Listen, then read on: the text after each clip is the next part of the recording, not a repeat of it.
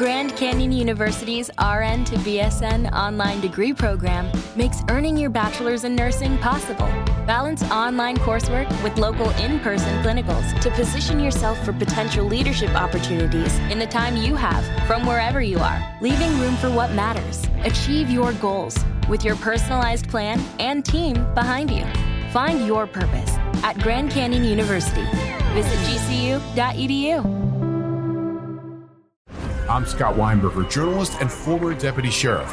In my new podcast series, Cold Blooded, I'm embedded in the cold case investigation into the death of firefighter Billy Halpern. Experience this investigation in a truly unique way, untangling secrets that may reveal the answers to not only one case, but almost a dozen.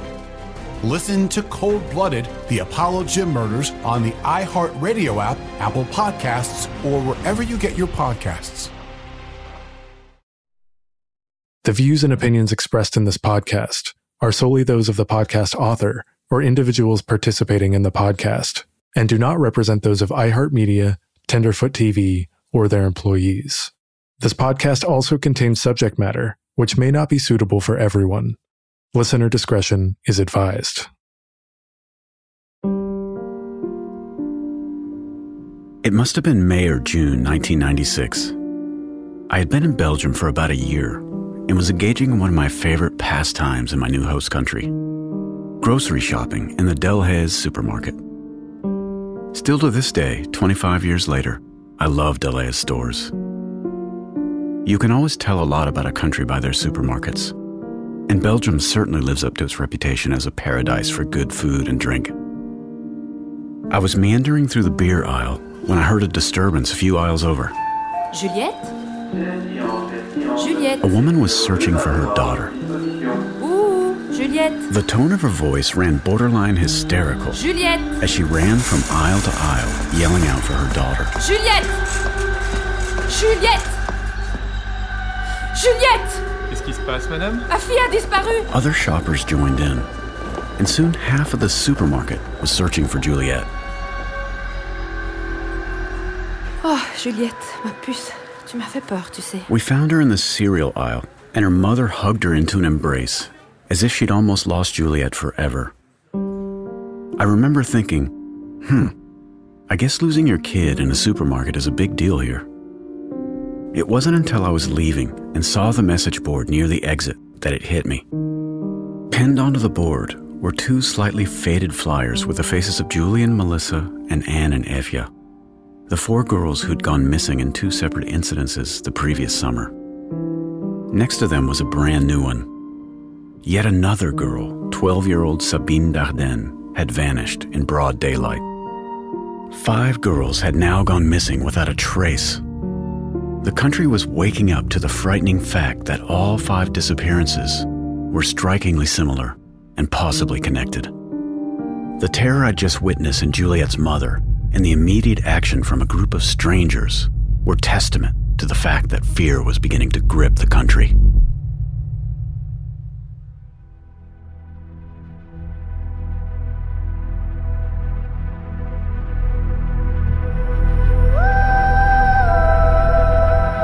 A psychopath is somebody who understands emotions. And I told them it is very exceptional that somebody abducts two children at the same time. Should have been the end of it in 1986. But my God, it was just the beginning. I think Belgium was a paradise for perverts in those days.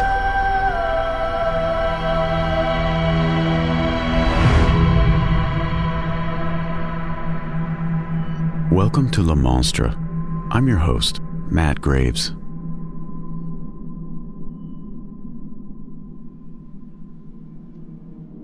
The families of Julie and Melissa and Anne and Eefje had endured a long and cold winter without any meaningful leads. Spring had arrived in Belgium, but while most people were enjoying the warmer weather and lengthening days, the families of these missing girls were still in the dark. With little to no light shed on the whereabouts or fate of their children. Now, yet another girl had simply vanished without a trace. The latest disappearance was in a French speaking region near the town of Tournai, about six miles from the French border in the west of Belgium. It was a crisp spring morning in May 1996 when 12 year old Sabine Dardenne hopped on her bike at around 725 for the roughly mile and a half ride to school. She was wearing jeans, a red sweater, blue raincoat, and a small backpack. It was a swimming day, so she had her little red swimming bag attached to the port bagage of her Dunlop bicycle. She sometimes met up with a friend who lived on the route to school, and then they'd ride together. But when the friend wasn't there that morning, Sabine didn't find it unusual, so she rode on by herself. Riding on her own, she turned into a quiet street behind the local stadium that was still covered in shadow at that early hour. Little did she know that predators were lurking in those shadows. She heard the rumble of a vehicle approaching from behind, so she instinctively swerved to the side to let it pass.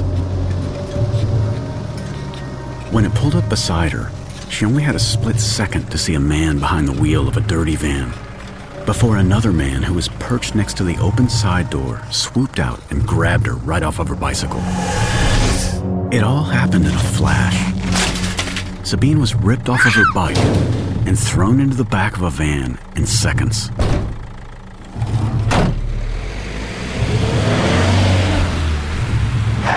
The man who grabbed her yelled at the driver to stop. They needed to get the bike and swimming bag strewn out on the road. We know a lot about Sabine's experiences based on letters in a journal found where she was held after being kidnapped. Before Sabine knew it, they were moving again, and her aggressor was trying to force small pills into her mouth. The van was filthy, with windows covered by stickers and ugly brown and yellow checkered curtains.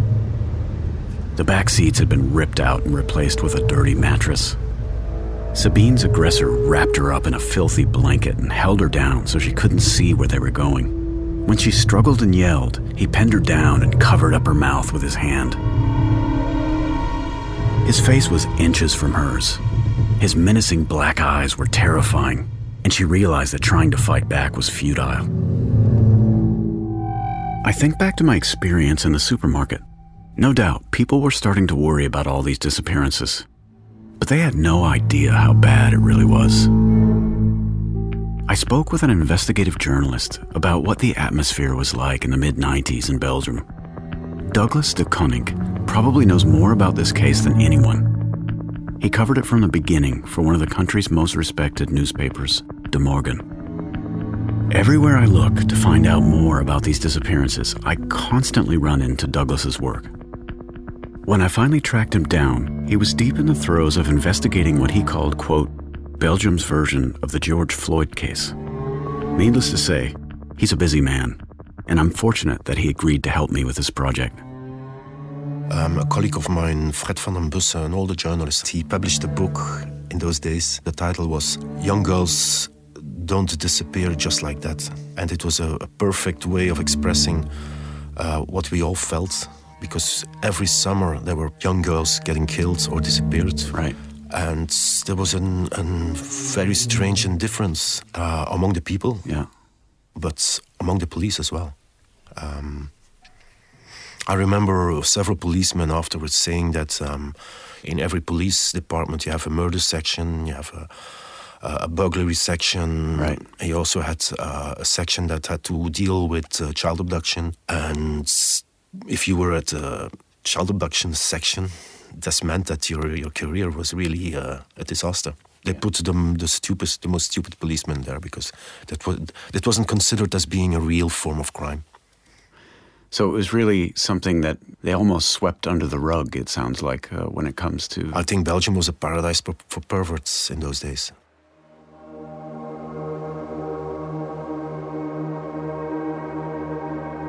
I'm certainly not pointing the finger at Belgium with this project. Unfortunately, the world is full of places where children disappear without proper follow up. In my home state of Texas, a monster named Dean Corll abducted and murdered at least 28 teenage boys under the noses of police in Houston. Child abduction and murder is far from a Belgian problem. If anything, it's a problem that pretty reliably transcends most borders. Belgium simply isn't immune from it.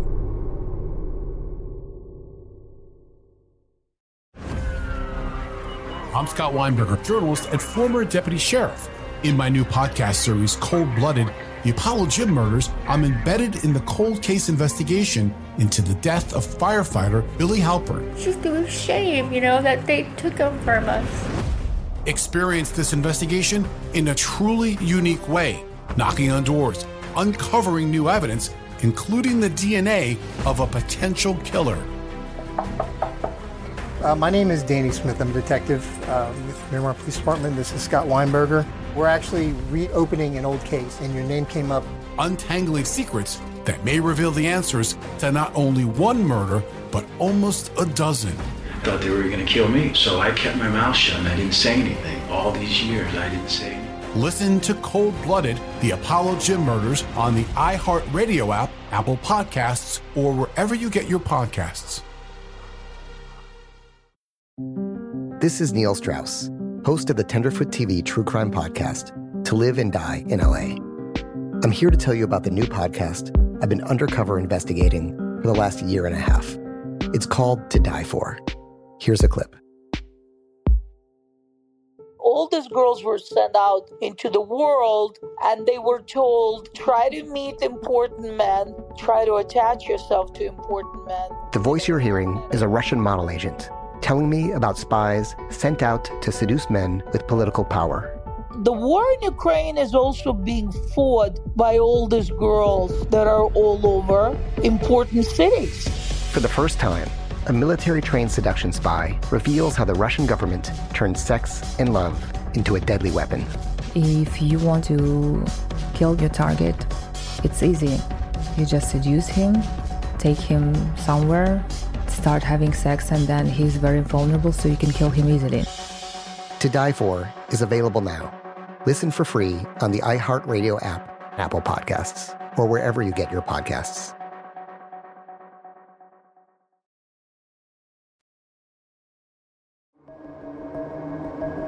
It's unbearable to imagine the fear and confusion that must have consumed Sabine Dardenne's mind that terrifying morning.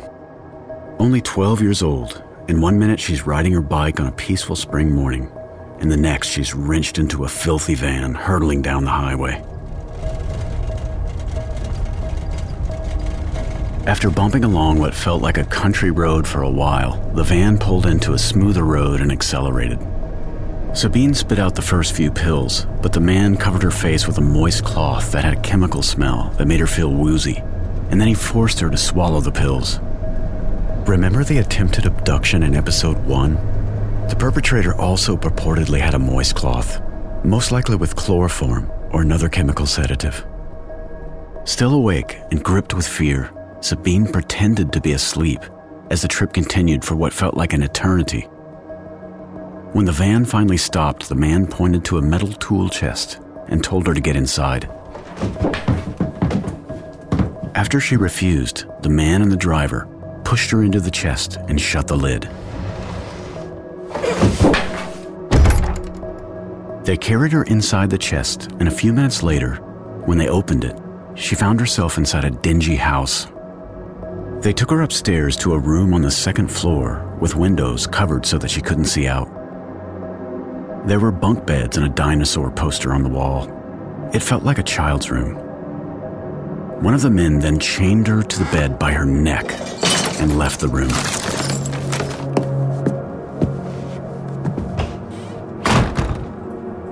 Back at her hometown of Tournai, it wasn't until the late afternoon when she hadn't come home from school that Sabine's parents realized she was missing. Now, yet another set of parents was living through the nightmare of their child vanishing without a trace. Thanks to the tireless work of Julie and Melissa and Anne and Eefje's families, the disappearance of Sabine wasn't just swept under the rug. They wouldn't let the population or the police forget that it wasn't normal for kids to just disappear. Their posters were everywhere, and they continued their relentless campaign through a constant drumbeat of press appearances and even their own investigations.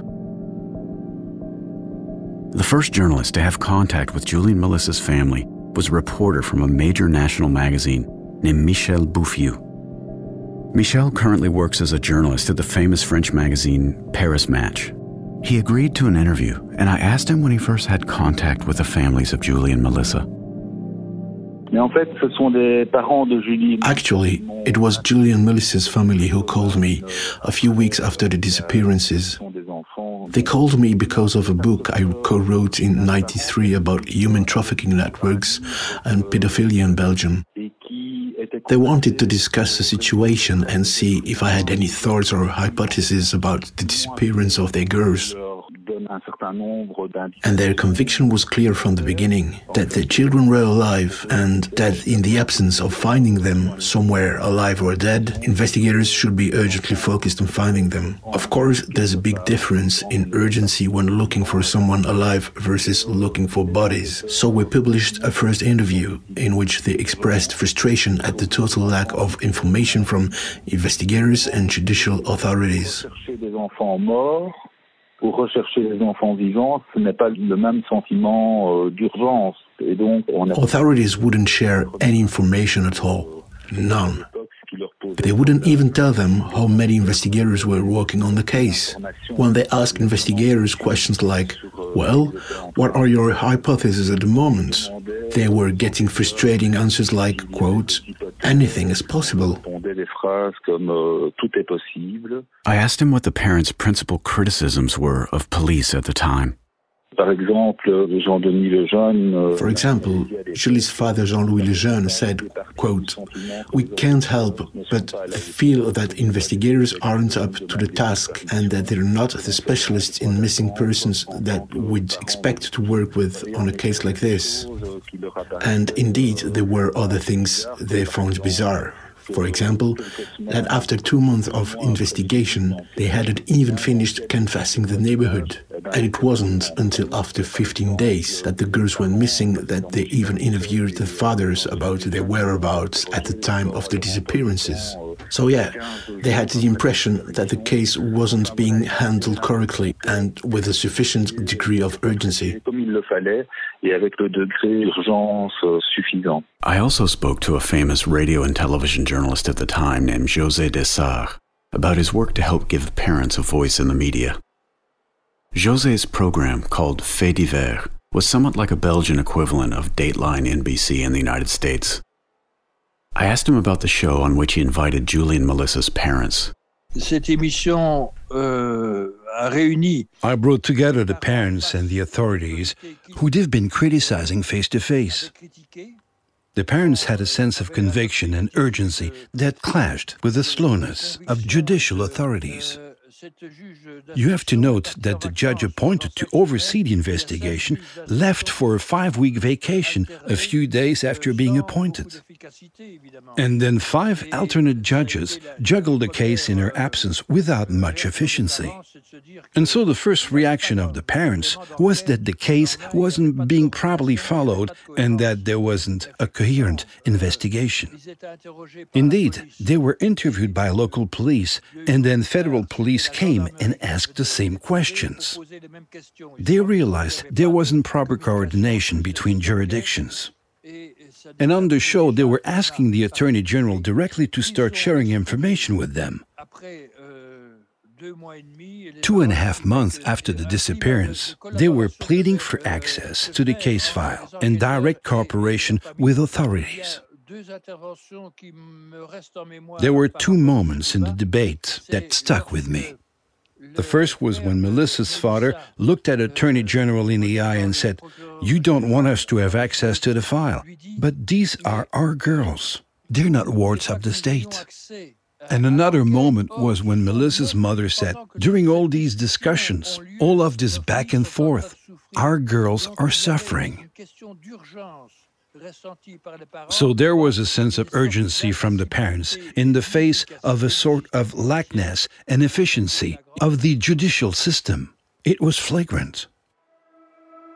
Meanwhile, the summer of 1996 dragged on without progress. Sabine's disappearance was a complete mystery. There were no leads, sightings, or anything at all to go on.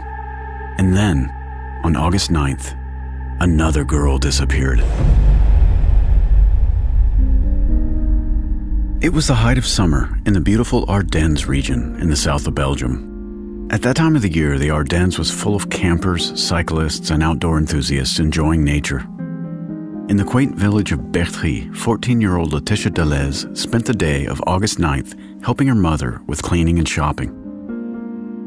At around 7:30 p.m., Laëtitia and her sister walked to the local pool and playground where they'd frequently hang out with local friends on lazy summer evenings.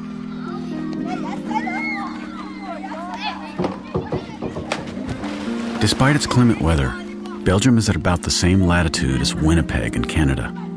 So the sun doesn't set until around 9:30 p.m. in early August. Laëtitia hung out with some friends until around 8:45 p.m. and then left for the short walk back home. She was wearing a blue and white flowered blouse and tennis shoes. When she didn't show up at home, a bit later, her sister and mother walked all around town looking for her. They didn't find Laëtitia, and they were immediately worried and went to the police. Unlike past disappearances, the police and judicial system jumped into action right away. Police started interviewing locals in Bertrix immediately to try to piece together a timeline and find witnesses of anything suspicious leading up to the disappearance.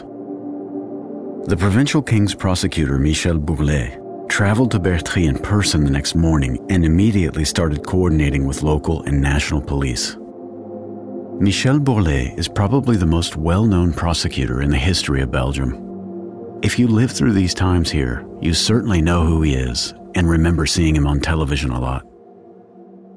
Through a bit of luck and a lot of persistence, I convinced him to speak with me for this project.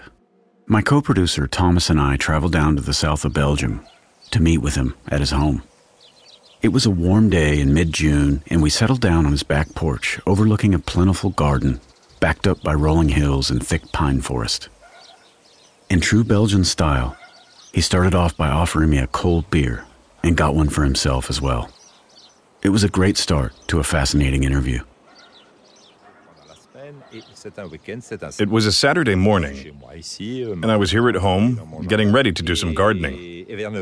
And around 9 a.m., the phone rang, and Captain Ballard informed me that a 14 year old girl went missing the previous evening in the village of Bertrix. The girl had left the swimming pool at 9 p.m and hadn't come home afterwards. The way from the pool to her house was about a 10 to 15 minute walk through the village and the town square. Her mother reported it to the police, who started investigating right away. They searched the route she would have taken and the area around it. They didn't find anything.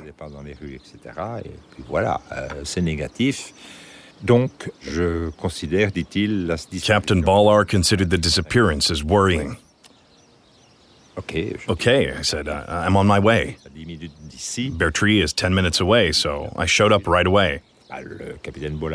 Captain Ballard explained the search they'd made. And then Mr. Deleuze arrived. Mr. Deleuze is a man who had lost his daughter four years earlier. Philippe Deleuze was the father of a 16 year old girl named Laurence Mathues, who disappeared and was then found dead in 1992. When she was found, her body was identified as that of a drug addict who had gone missing, only to reappear the day before her own funeral. Sadly, Mr. Deleuze learned that the misidentified body was that of his daughter. He spent over 20 years trying to identify her killer and was even accused of the murder himself. He was at the scene in Bertrix with an organization called the Marc and Corinne Association, dedicated to finding missing children. This association was also active at the time in the search for Julie and Melissa and Anne and Eefje, who had recently gone missing. Mr. Deleuze's first reaction was that of surprise to see a king's prosecutor on site so shortly after this new disappearance. It was very uncommon for high level magistrates to roll up their sleeves and jump into action so quickly on a missing persons case. But if there's one thing I learned during my meeting with Michel Bourlet, is that he's anything but common. He exhibits a rare combination of humility, compassion, and the gruff determination of a steely prosecutor.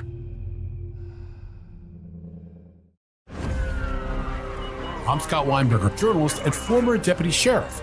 In my new podcast series, Cold Blooded The Apollo Gym Murders, I'm embedded in the cold case investigation into the death of firefighter Billy Halpern. Just a shame, you know, that they took him from us.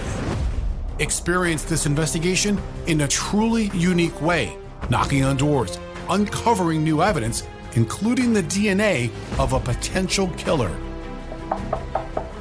Uh, my name is Danny Smith. I'm a detective uh, with Miramar Police Department. This is Scott Weinberger. We're actually reopening an old case, and your name came up. Untangling secrets that may reveal the answers to not only one murder, but almost a dozen. I Thought they were going to kill me, so I kept my mouth shut and I didn't say anything. All these years, I didn't say anything. Listen to Cold Blooded, the Apollo Gym Murders on the iHeartRadio app, Apple Podcasts, or wherever you get your podcasts. This is Neil Strauss, host of the Tenderfoot TV True Crime Podcast, To Live and Die in LA. I'm here to tell you about the new podcast I've been undercover investigating for the last year and a half. It's called To Die For. Here's a clip.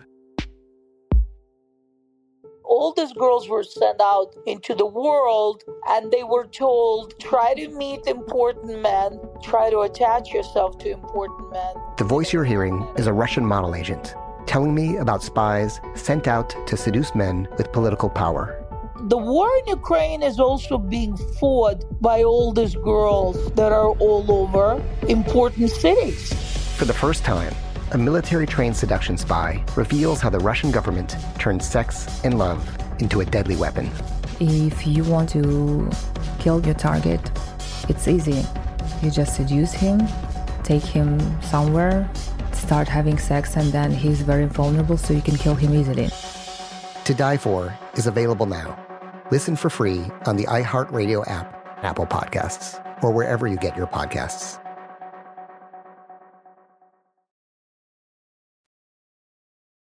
King's prosecutor, Michel Bourlet.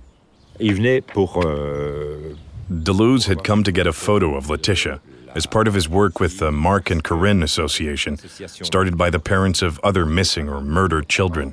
de jeunes filles assassinées. Il se projetait. euh, They were there to help authorities by printing and distributing missing children posters. de la vie de disparition. La période, évidemment, nous conscientise. At that time, I was conscious of the Julie and Melissa case and all the problems the parents had had with judicial authorities. Je veux pas tomber dans ce. I didn't want to fall into all those shortcomings I had perceived and which Julie and Melissa's parents had talked about in the media. presse de méfiance, The distrust and lack of empathy and information. de manque d'information. Je vais sur place. So I was also there to meet directly with Laëtitia's parents. Je ne suis pas sur I wasn't in my ivory tower or off playing golf somewhere. Je suis sur place. I was there to show them that we were concerned and that we were there to help them. Et que nous sommes là à leur disposition. Puis le soir, je repasse en In the evening, I stopped by the station again for an update. A volunteer who'd come from far away said he thought he'd seen Laëtitia coming from Blanche-Oreille near Bertrix. à Blanche-Oreille, donc entre euh, un peu avant Bertré. So, on my way home, I made a detour to Blanche-Oreille and searched for about half an hour. I'm really starting to like Michel Bourlet. It's rare for a King's prosecutor to visit the site of a disappearance, and even rarer for him to jump in his car and start searching himself. Unlike in previous disappearances, this investigation got the attention it deserved. Within a day, both local and federal police were all over it. Bourlet quickly enlisted an investigating judge to oversee the case. Police and local authorities were getting support from local volunteers and the Marc and Corinne Association, who were printing and distributing missing persons flyers. While canvassing the area, they spoke to a nun named Sister Etienne, who claimed to have seen a suspicious looking van near the swimming pool on Friday evening. In her statement, she said the van was parked near the pool, and she noticed it because it was clunky and loud, with a bunch of stickers in the lateral rear window. Police were also interviewing all family members and friends. Laëtitia's sister said that one of her friends named Virginie thought she'd seen Laëtitia before the disappearance with a group of young people, including a girl she knew named Kathy.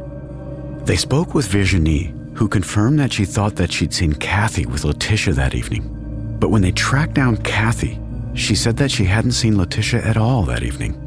However, Kathy did mention that she saw a man that she didn't recognize enter the pool complex to use the restrooms that evening. She said her boyfriend also saw this man. So police then interviewed Kathy's boyfriend, Benoit.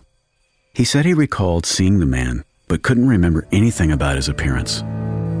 After thinking about it, Benoit said that he did see a beat up looking van that evening parked on the sidewalk facing the pool. It was white with stickers covering up the back lateral windows. Again, King's prosecutor Michel Bourlet. Le soir, that evening, when I went back to the station in Bertrix, Major Guissard told me that they had something new. Hmm. And so then he told me about Sister Etienne's testimony, which I knew about, and then about a new testimony as luck would have it, a young man who had given us information on Monday thought he remembered part of a license plate number. He gave us the make of the car, the model of the car, and the beginning of a license plate number. The young man, Benoit Tino, actually remembered the make, model, and first three letters of the license plate of the van he'd seen three days prior. He said he'd memorized the license plate because he was worried the occupants of this junky van might steal his bicycle. As luck would have it, Benoit also was a car buff, and he remembered that it was a Renault Trafic model. It shows the importance of thoroughly following every lead and speaking to every possible witness. If you think about it, it's a coincidence that they even spoke to Benoit. Remember that they interviewed him because a friend of a friend of Laëtitia's sister had noticed a man in the pool restrooms, and she said that Benoit might also remember him. And the van came up randomly at the end of the interview. Investigators perked up at Benoit's description of the suspicious van because it was similar to what the nun, Sister Etienne, had seen. A lot has happened since the start of this episode, so let's summarize the facts at this point. In May 1996, Sabine Dardenne went missing near Tournai in the west of Belgium. There were no witnesses or clues about what happened to her. Three months later, yet another girl, Laëtitia Delhez, disappeared from Bertrix, about 130 miles east from where Sabine went missing. Investigating this latest disappearance, police uncovered an interesting tip corroborated by two separate witnesses about a suspicious looking van spotted near where Laëtitia was last seen. By chance, one of the witnesses who saw the van was able to recall the make, model, and first three letters of the license plate. The first three letters of the license plate he remembered were FRR. Police quickly ran a search of all Renault vehicles in Belgium with a license plate starting with FRR. The query gave them 77 hits. Finally, police had something concrete. In serious cases in Belgium, an investigating judge is brought in to carry out pre-trial investigations. Bourlet wasted no time in soliciting an investigating judge, Jean Marc Connerotte, who jumped straight into the case with gusto. It had been four days since the disappearance of Laëtitia. Michel Bourlet and his investigating judge, Jean Marc Connerotte, knew that time was of the essence. They knew it was now or never.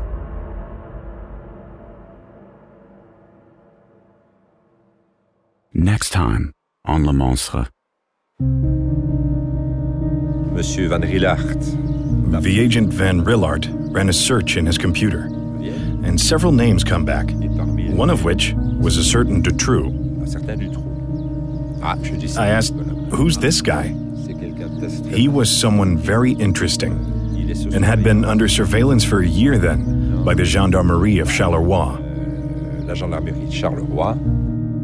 If you read the report of Dr. Denez, he said, I've done in my career. He was already at the end of his career at the time that he was coming to testify in court about the report that he made on Marc Dutroux. And I said, I've done about 4,000 of these uh, expertises, you know, in investigations towards the personality of somebody else.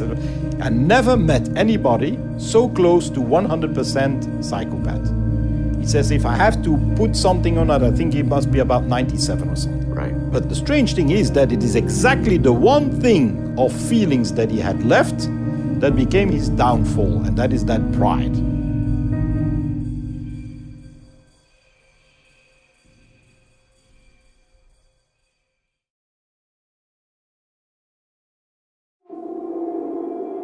Le Monstre is a production of Tenderfoot TV and iHeartRadio. Hosted and executive produced by me, Matt Graves. Produced by Thomas Resimont of Bubble Sound.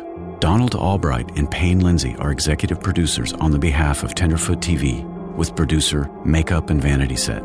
Matt Frederick and Alex Williams are executive producers on the behalf of iHeartRadio, with producer Trevor Young. Original music by Jay Ragsdale. Sound design by Cooper Skinner and Thomas Resimont. Mixed and mastered by Cooper Skinner. Cover design by Trevor Eiler. Le Monstre includes archival audio from Sonuma RTBF archives and CNN archives. Special thanks to Beck Media and Marketing, Station 16, Jean Savigna, and the teams at iHeartRadio and Tenderfoot TV. Find us on social media at monster underscore pod. For more podcasts from iHeartRadio or Tenderfoot TV, visit the iHeartRadio app, Apple Podcasts, or wherever you listen to your favorite shows.